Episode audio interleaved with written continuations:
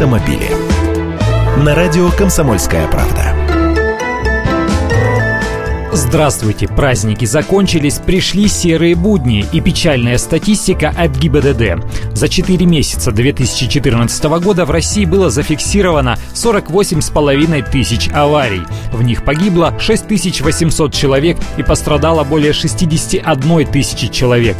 Аварийность стабильно растет, невзирая на увеличение штрафных санкций с 1 сентября прошлого 2013 года. Общее количество аварий выросло на 4,8% по сравнению с аналогичным периодом 2013 года.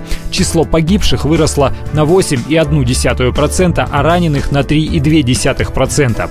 Можно перечислить регионы с самым большим количеством ДТП. Правда, этот список остался примерно тем же, что и в прошлом году.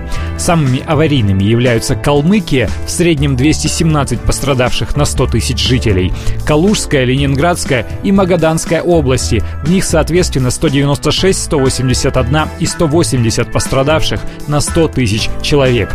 Интересно, какие причины аварийности называют в качестве главных. Более всего, более чем наполовину выросло количество аварий, произошедших из-за плохого техсостояния автомобилей.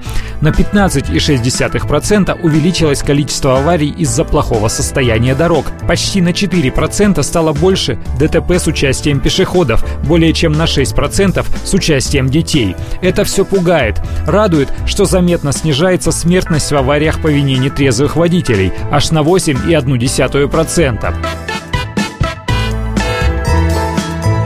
Автомобили.